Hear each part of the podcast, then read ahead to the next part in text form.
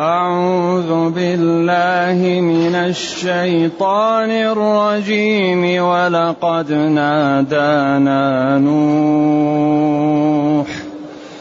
ولقد نادانا نوح فلنعم المجيبون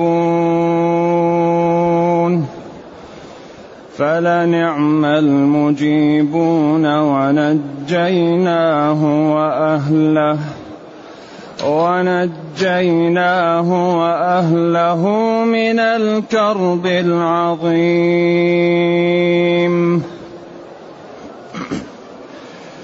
وجعلنا ذريته هم الباقين. وتركنا عليه في الآخرين. سلام على نوح. سلام على نوح في العالمين. إنا كذلك نجزي المحسنين.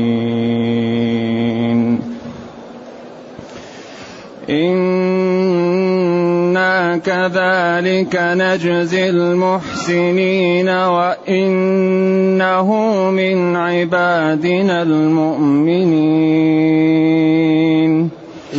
إنه من عبادنا المؤمنين. ثم أغرقنا الآخرين. وإن من شيعته لإبراهيم وإن من شيعته لإبراهيم إذ جاء ربه بقلب سليم إذ قال لأبيه وقومه ماذا تعبدون؟ أئفكا آلهة أئفكا آلهة دون الله تريدون؟ فما ظنكم برب العالمين فنظر نظرة في النجوم فقال إني سقيم فتولوا عنه مدبرين فراغ إلى آلهتهم فراغ إلى آلهتهم فقال ألا تأكلون؟ ما لكم لا تنطقون؟ فراغ عليهم ضربا باليمين فأقبلوا إليه يزفون. قال أتعبدون ما تنحتون والله خلقكم وما تعملون. قالوا ابنوا له بنيانا فألقوه في الجحيم فأرادوا به كيدا فأرادوا به كيدا فجعلناهم الأسفلين وقال إني ذاهب إلى ربي سيهدين رب هب لي من الصالحين. فبشرناه بغلام حليم. فلما بلغ معه السعي قال يا بني إني أرى في المنام أني أذبحك. يا بني إني أرى في المنام أني أذبحك فانظر ماذا ترى. قال يا أبت افعل ما تؤمر. قال يا أبت افعل ما تؤمر. قال يا أبت افعل ما تؤمر ستجدني إن شاء الله. ستجدني إن شاء الله من الصابرين. الحمد لله الذي أنزل إلينا أشمل كتاب وأرسل إلينا أفضل الرسل وجعلنا خير أمة أخرجت للناس. فله الحمد وله الشكر على هذه النعم العظيمة والآلاء الجسيمة. والصلاة والسلام على خير خلق الله. وعلى آله وأصحابه ومن اهتدى بهداه. أما بعد فإن الله تعالى يذكر عن نبي الله نوح فضله وصلاحه وهو مثال وطريقة للشريحة التي استقامت. لأن هذا القرآن جاء لإنقاذ البشرية. وجاء ليبين للناس طرق الهداية وأصحابها وأسبابها وجزاءها ومنافعها وليبين للناس طرق الضلال وأضرارها وأسبابها وعواقبها الوخيمة. وهذا يتكرر لأنه رب كريم وقادر وكرم بني آدم وأعطاهم من النعم والصفات ما لم يعط لغيرهم. فلذلك أنزل لهم هذا الكتاب المعجز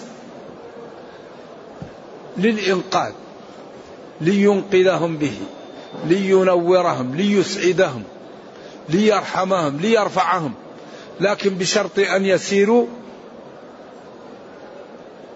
في الطريق المرسوم. هذه الحياة يحكمها قانون معاوضة. الدنيا تعطيك ما تعطيها. أوفوا بعهدي أوفي بعهدكم. إن الله اشترى اشترى. اشترى ماذا؟ من المؤمنين أنفسهم وأموالهم. بأن لهم ماذا؟ الجنة. قال فاستبشروا ببيعكم. استبشروا ببيعكم الذي بايعتم به. أما نحاول أن نأخذ الثمن والمذمون؟ لا. ألف لام ميم. أحسب الناس أن يتركوا أن يقولوا آمنا وهم لا يفتنون؟ لا يمكن.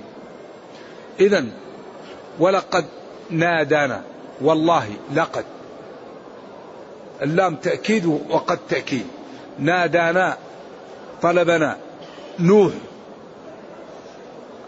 نادانا عبدنا نوح نبينا نوح.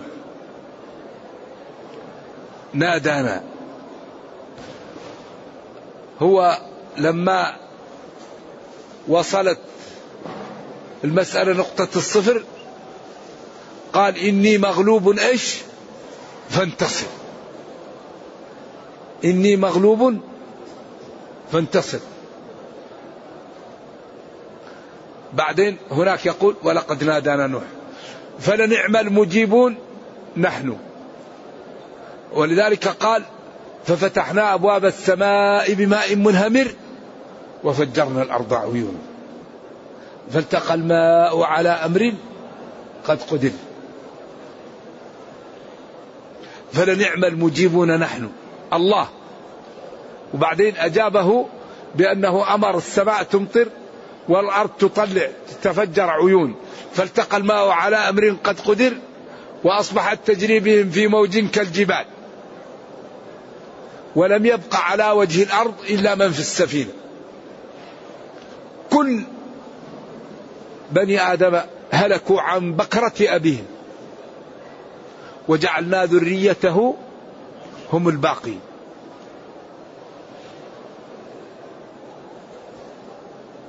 فلنعم المجيبون. نعم. فعل جامد لإنشاء المدح. عكس بئس. المجيبون نحن الله. نادانا نعم المجيب الله لأنه قال ادعوني أستجب لكم كريم وقادر وغني. وأمره إذا أراد شيئا أن يقول له كن فيكون. يقول ولقد نادانا عبدي نوح ناداني فأنا أجيبه ونعم المجيب الله. لأنه الكريم القادر الغني الذي لا يضيع أجر من أحسن عملا ولا يسأله عبد شيء إلا أعطاه إياه. قال العلماء الله يقول ادعوني هذا جواب الطلب ادعوني أستجب. إما أن يعطيك سؤلك وإما أن يرد عنك بقدره من الشر وإما أن يدخره لك لليوم الأسود. ليوم الذي الإنسان فيه يحتاج للحسنات يوم القيامة فتجد الدعوة أجرها ممسوك له. أما يدعو العبد ربه ولا يعطيه لا ما يسأل العبد ربه شيء إلا أعطاه إياه إما ما, ما طلب أو ادخره له أو دفع عنه من السوء بقدره. قال نكثر قال والله أكثر. فلنعم المجيبون. نحن الله. ونجيناه. نجى الله نوحا. وأهله الذين كان معه في السفينة. من الكرب العظيم الغرق والهول الذي كان حولهم. نعم. نجينا نوحا ومن معه في السفينة أهله. وأولاده ومن آمن معهم وما آمن معهم إلا قليل. هل قليل من الناس أو لا شيء؟ لكن قليل ظاهرها أن آمن قليل لكن لم يخلف إلا نوح. غير نوح ما خلف. نعم. وجعلنا ذريته نوح هم الباقين لا غيرهم. إذا من هذه صفاته؟ ما كيف يتعامل معه؟ من هذه صفاته يطاع ولا يعصى؟ ويشكر فلا يكفر ويذكر فلا ينسى. وجعلنا صيرنا ذريته أبناء وأبناء أبناء هم الباقين إلى الآن. وتركنا عليه في الآخرين. الذكر الحسن والمحمد ودائما نوح نبي الله صلوات الله وسلامه عليه من أصحاب العزم. لبث في قومه ألف سنة إلا خمسين عام. يدعوهم وصبر على أذاهم وصبر على يعني كل الناس تذكره بالخير. يعني جعل له الذكر الحسن إلى قيام الساعة. وتركنا عليه في الآخرين سلام وتحية وكرام على نوح في العالمين من الله ومن الصالحين. إذا له السلامة. وعليه التسليم والاحترام والذكر الحسن من ربه ومن الخلق جميعا. إنا كذلك إنا الله مثل ذلك الذي فعلنا بنوح نجزي المحسنين. فالباب مفتوح لمن يريد أن يكون طيبا. هذه طريق نوح. يطيع ربه يبذل فيجعل له الذكر الحسن ويعطى السلامة ويجزى الجزاء الأوفى. إنا كذلك كما فعلنا بنوح جزيناه بهذا الجزاء نجزي من أحسن. الإحسان ضد الإساءة. وهو أن يقوم العبد بما طلب منه. ولذلك لا يوجد شيء أحسن في الإنسان من الإحسان. وحقيقة الإحسان أن تخلص عباداتك لله. أن تكون عباداتك تامة. أن تعبد الله كأنك تراه. يعني تحسن العبادة تخلص فيها. ولذلك الإسلام يطلب الإحسان في كل شيء في العبادة وفي التعامل وفي الصدق وفي الوعد وفي الذبح.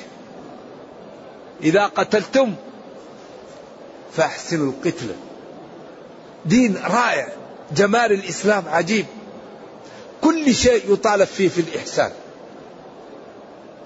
حتى الذبح حتى القتل حتى الكلام حتى التأديب.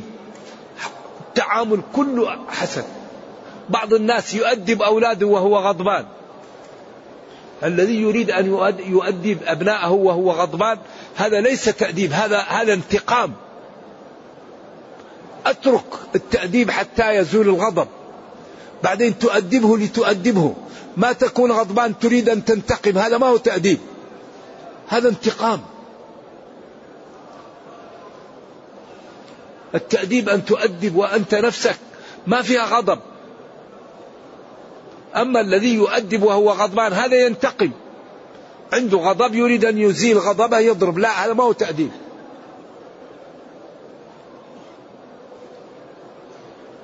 فلذلك آه، والله يقول لقد كان لكم في رسول الله أسوة حسنة. ما ضرب نبينا إلا في سبيل الله. ما ضرب ابنا ولا عبدا ولا زوجا ولا وليدا. ما ضرب أبدا إلا إذا أخذ سهم وضرب في سبيل الله.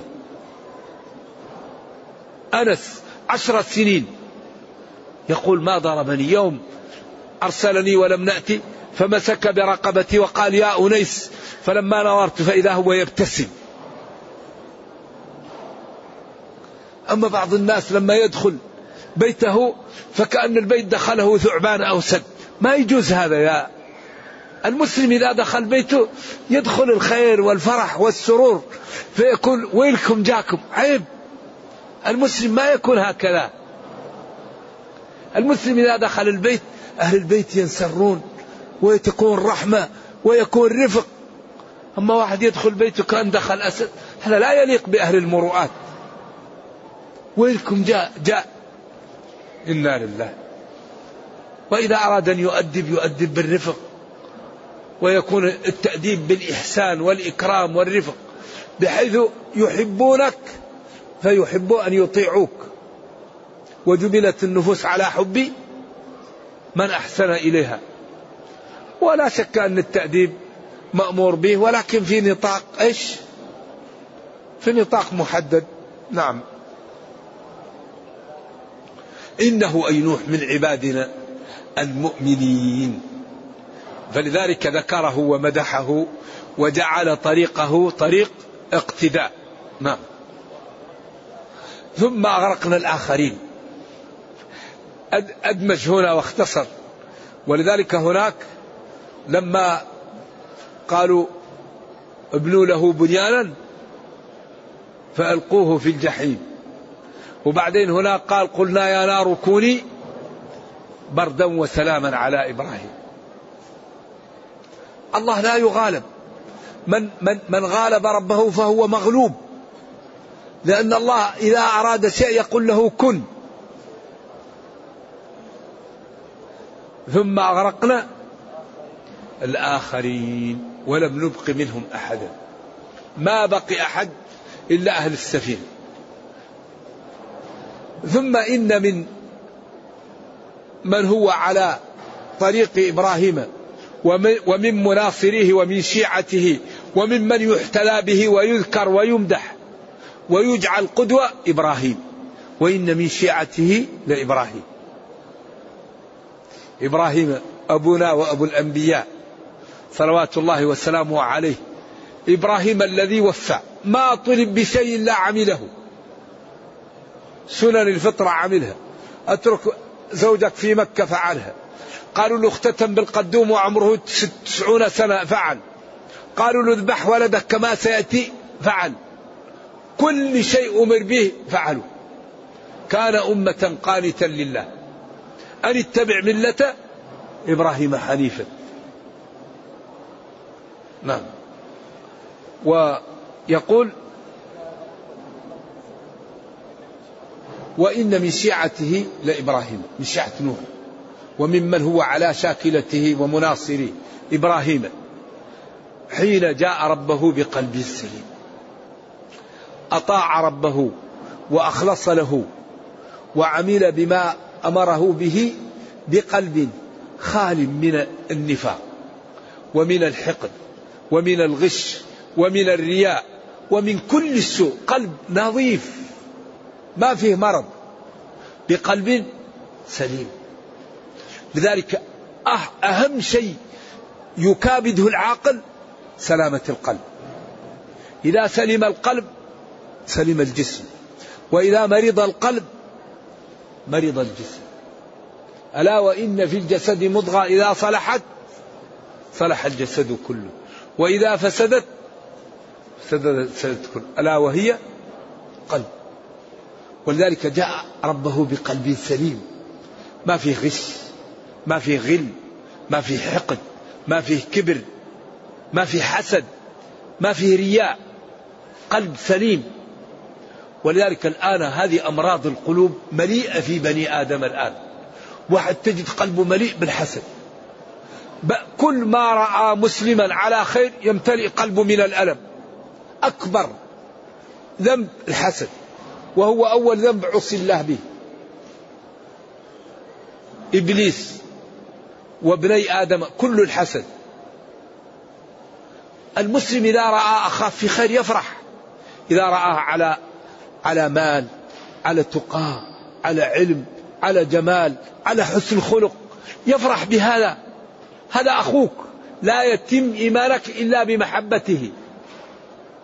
لا يتم إيمان أحدنا إلا بمحبة إخوانه. هذا الحديث غاية في الخطورة والروعة والجمال.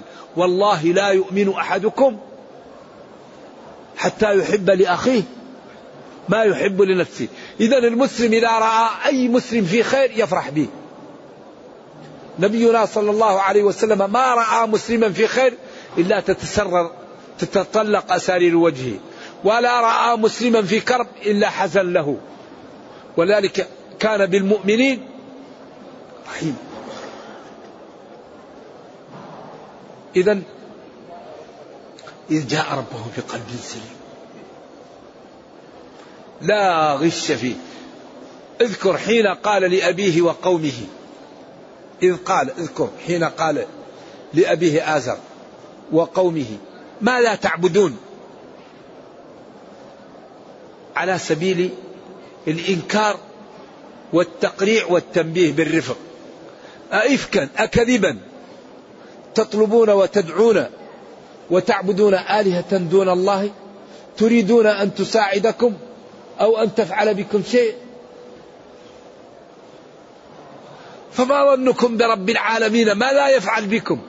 وهو الذي أعطاكم ودفع عنكم وأنتم تعبدون غيره وتصرفون حقوقه لمن لا ينفع ولا يضر. ثم طلبوا منه أن يذهب معهم ليوم عيدهم فنظر في النجوم فنظر نظرة في النجوم على طريقتهم وقال لهم إني سقيم. فهربوا قيل هربوا لأجل اليوم وقيل هربوا لخوفهم من أن يعديهم من سقمه. على الأقوال في ذلك. فلما تولوا مدبرين راغ يعني مشى بسرعة وخفية إلى آلهتهم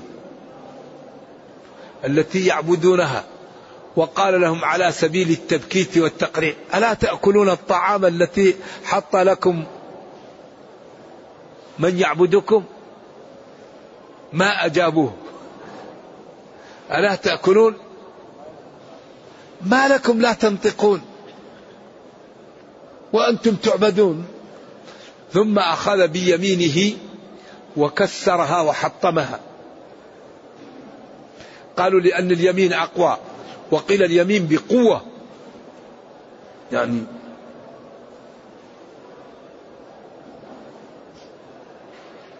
فذهب شخص بسرعة وأخبرهم آلهتكم كسرها إبراهيم. فجاءوا بسرعة فأقبلوا إليه يزفون يسرعون. فقال لهم على سبيل التبكيت والتقريع أتعبدون ما تنحتون؟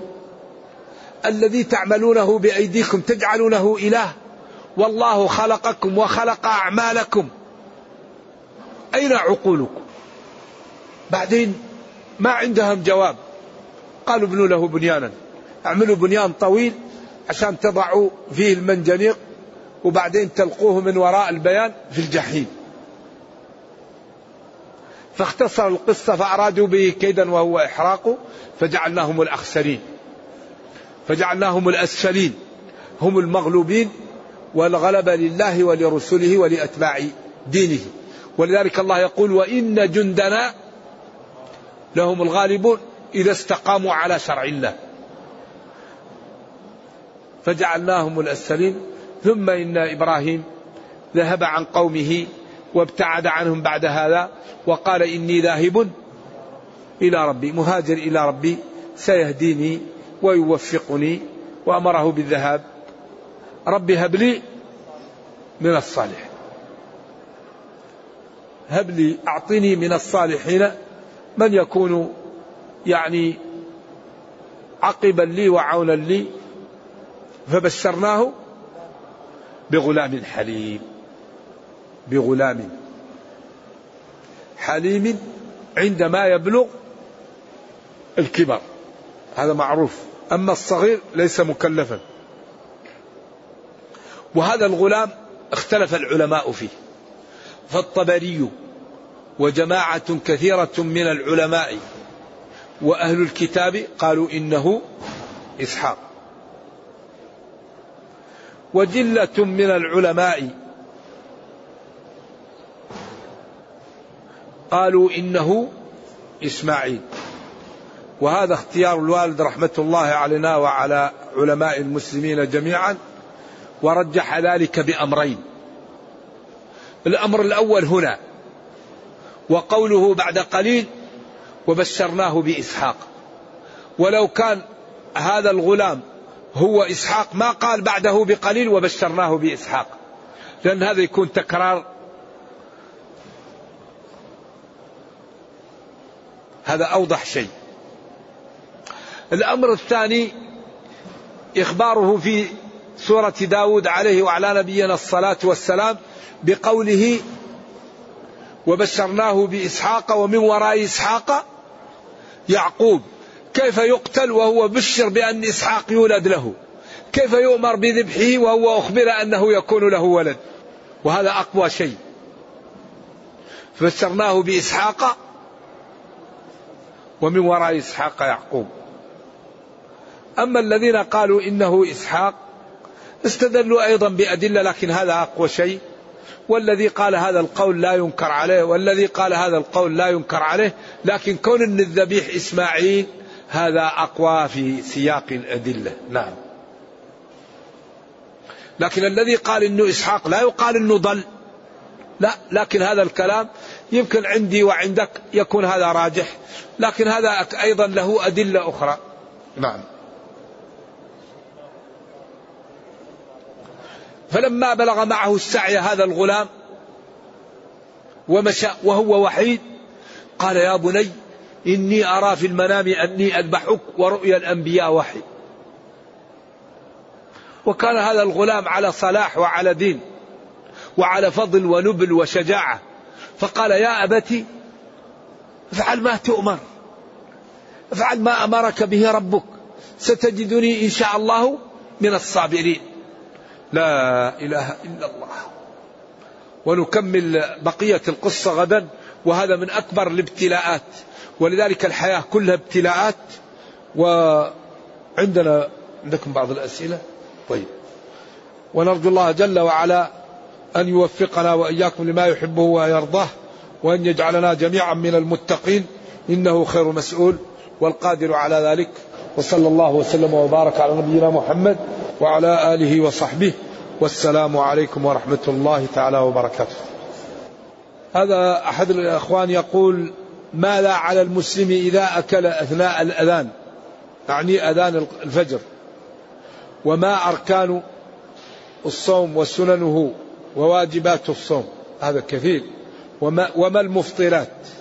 هذا الصوم تقريبا. أولا الذي يأكل بعد الأذان يعيد هذا اليوم. الناس الذين يبدأون يشربون بعد الأذان هذا اليوم أفسدوه. لأن الله يقول ثم أتم الصيام إلى الليل. أيوة فلا بد من صيام جزء قليل من الليل في أول الليل وفي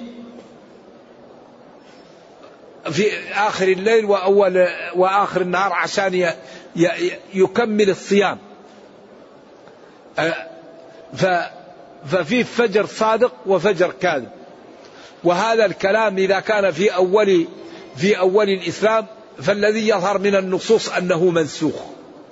بدليل أن نبينا صلى الله عليه وسلم كان بين سحوره وبين الأذان ما يقرأ القائر مقدار خمسين آية. فلا ينبغي للمسلم أن يشرب ولا أن يأكل بعد الأذان. فإذا سمع الأذان ورفع على طول لا لا يفسد الصوم لأن الأصل الليل. وسبب خلاف العلماء حتى يتبين لكم الخيط الأبيض من الخيط الأسود. حتى يتبين هل يتبين في نفسه أو يتبين للصائم؟ فمن قال يتبين للصائم فمن أكل أو شرب ولو بعد دخول الوقت لا يلزمه القضاء. ومن كان المقصود حتى يتبين لكم الخيط الأبيض من الخيط الأسود من الفجر في في في, في ذاته يكون يلزمه قضاء ذلك اليوم. و وعلى كل حال لا ينبغي للمسلم أن يشرب بعد أن يسمع الأذان وينبغي أن يترك بين الأذان وبين سحوره حوالي سبع دقائق. ما بين طلوع الشمس وصلاة النافلة. يعني حوالي سبع دقائق إلى عشر دقائق. هذا أفضل وأحوط وأبعد من الخلاف.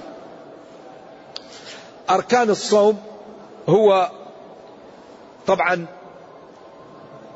الزمن اللي هو الإمساك في النهار والإمساك عن المفطرات الحسية والمعنوية والثالث على خلاف النية على مختلف فيها هل هي من الأركان أو هي شرط نعم.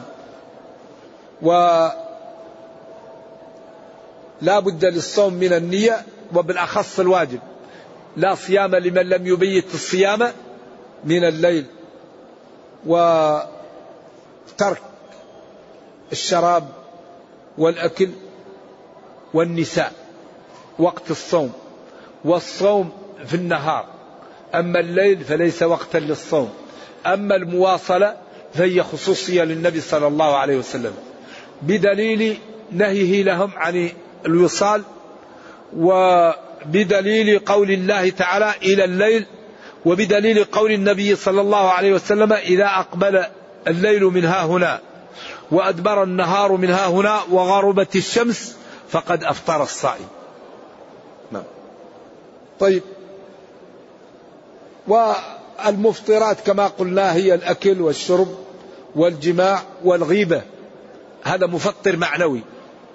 ليس لله حاجة في من آه، لم يدع قول الزور أن يدع طعامه وشرابه. ولذلك الذي يأكل الغيبة أو يعمل المعاصي أو يكذب هذا مفطر معنوي. لا يلزمه القضاء لكن كأن صومه لا, لا يفيد. من أكل أو شرب ناسيا الجمهور يقول لا يلزمه القضاء. وعند مالك يلزمه القضاء لأنه قال من شهد منكم الشهر فليصمه ومن شرب أو أكل لم يصم فيلزمه القضاء والجمهور قالوا لا يلزمه القضاء واتفقوا على أنه لا إثم عليه. نعم. هل يلزم إحضار النية في كل يوم من رمضان؟ عند المالكية وعند بعض العلماء من نوى صيام رمضان كله فإنه يجزئه وعند بعض العلماء لا بد أن يبيت الصيام كل ليلة والسحور نية. ولا يلزم أن يستمر النية إلى الصباح. من نوى في الليل؟ تكفيه. نعم. بعض الناس ينامون طول نهار رمضان. جائز لكن لا ينبغي هذا. لا ينبغي أن نجعل شهر رمضان شهر أكل وشرب ولعب وضياع وقت. إن الفرص لا تضيع. وهذا الشهر مبارك. الله أنزل فيه القرآن وصفد فيه الشياطين وقال يا باغي الخير اقبل ويا باغي الشر ادبر. وفيه ليلة أكثر من, من فضل ألف شهر. ومن صامه إيمانا واحتسابا غفر له ما تقدم. ومن قامه غفر له ما تقدم من ذنبه. وأفعال الخير فيه مطلوبة من صلاة. واستغفار ودعاء وصدقة وأعمال خير. فينبغي أن ننشط فيه وأن نشمر وبالأخص في العشر الأواخر. وهي فرصة ينبغي أن لا نضيعها. يقول كيف يكون الاستعداد لرمضان؟ يكون الاستعداد بالنية وبانشراح الصدر وبالتوبة وبالتحلل من الذنوب وبالاستعداد أيضا للأمور التي لا تضيع وقتك. أي شيء تريد أن تعمله في رمضان أعمله قبل أن يدخل رمضان عشان تستعد لقراءة القرآن وللصلاة وللعبادة. وكيف يعرف دخول رمضان؟ يعرف بأحد أمرين بشهادة مسلم عدل برؤيته أو عدلين على قول أو بتمام شعبان ثلاثين يوما. يثبت رمضان بكمال شعبان أو برؤية عدلين. وعند بعض العلماء عدل واحد. هل رؤية أهل البلاد البعيدة تكفي؟ هذا خلاف بين العلماء. من العلماء من قال لو رأى أهل بلد الشهر يجب على أهل الأرض جميعا أن يصوموا. وبعضهم قال هذا يجب إذا كانت البلاد متقاربة. أما إذا تباعدت فلكل بلد رؤيته. وهذا حديث قريب لما أرسلته أخت أم المؤمنين إلى معاوية في حاجة وهل عليه شهر رمضان ورأوه يوم الجمعة وجاء في آخر رمضان في المدينة فقال له ابن عباس متى رأيتم الهلال؟ قال رأيناه يوم الجمعة. وصام الناس وصام معاوية رضي الله عن الجميع. فقال أما نحن فلم نراه إلا ليلة السبت فلا نزال نصوم حتى نراه. وقال لكل بلد رؤيته وبعضهم قال إذا ابتعدت البلاد كخراسان من الأندلس فلا يلتزم لأنه قد يكون بين البلد والبلد يوم أو يومين. والأمر سهل في هذا. نعم.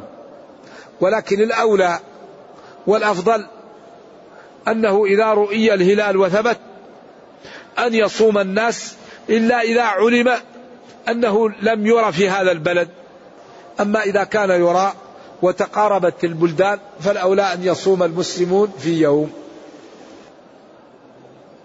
يقول ماذا على المسلم أن يفعل إذا كان يوم الجمعة هو أول يوم في رمضان وكان من عادته الصيام يوم الخميس. هل يفضل الصوم أم ماذا نعم يصوم ولا شيء عليه.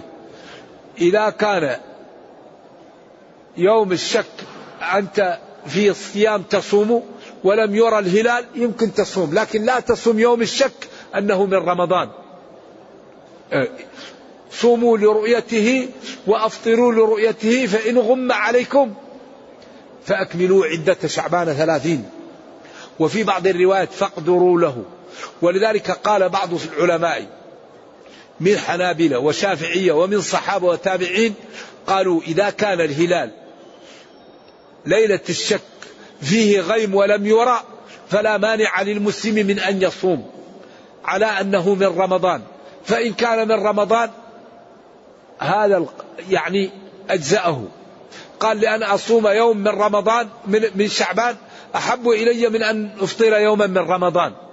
وهذا رأي لبعض الصحابة وبعض التابعين لكن هذا في نص صحيح صريح يخالفه. نعم. نهى عن صوم يوم الشك. أيوة هذا أقوى. أيوة. يوم الشك لا يصام أيوة. قال فأكملوا عدة شعبان ثلاثين. صوموا لرؤيته وأفطروا لرؤيته فإن غم عليكم فأكملوا عدة شعبان ثلاثين. هذا هو الذي الأقوى. يقول ابن أخيه الشقيق سكنه بالأجرة ويحتاج. هل له أن يعطيه من الزكاة؟ نعم. ابن أخيك وأخوك وعمك وخالك وابن عمك وأقربائك الذين ليسوا بأبنائك ولا ليسوا أصولك ولا فروعك ولا أزواجك يجوز أن تعطيهم من الزكاة. أما الأصول والفروع والزوجات لا تعطى الزكاة أبدا لأن هذه نفقتهم عليك. أما الحواشي فإعطائهم الزكاة صدقة وصلة رحم. نعم.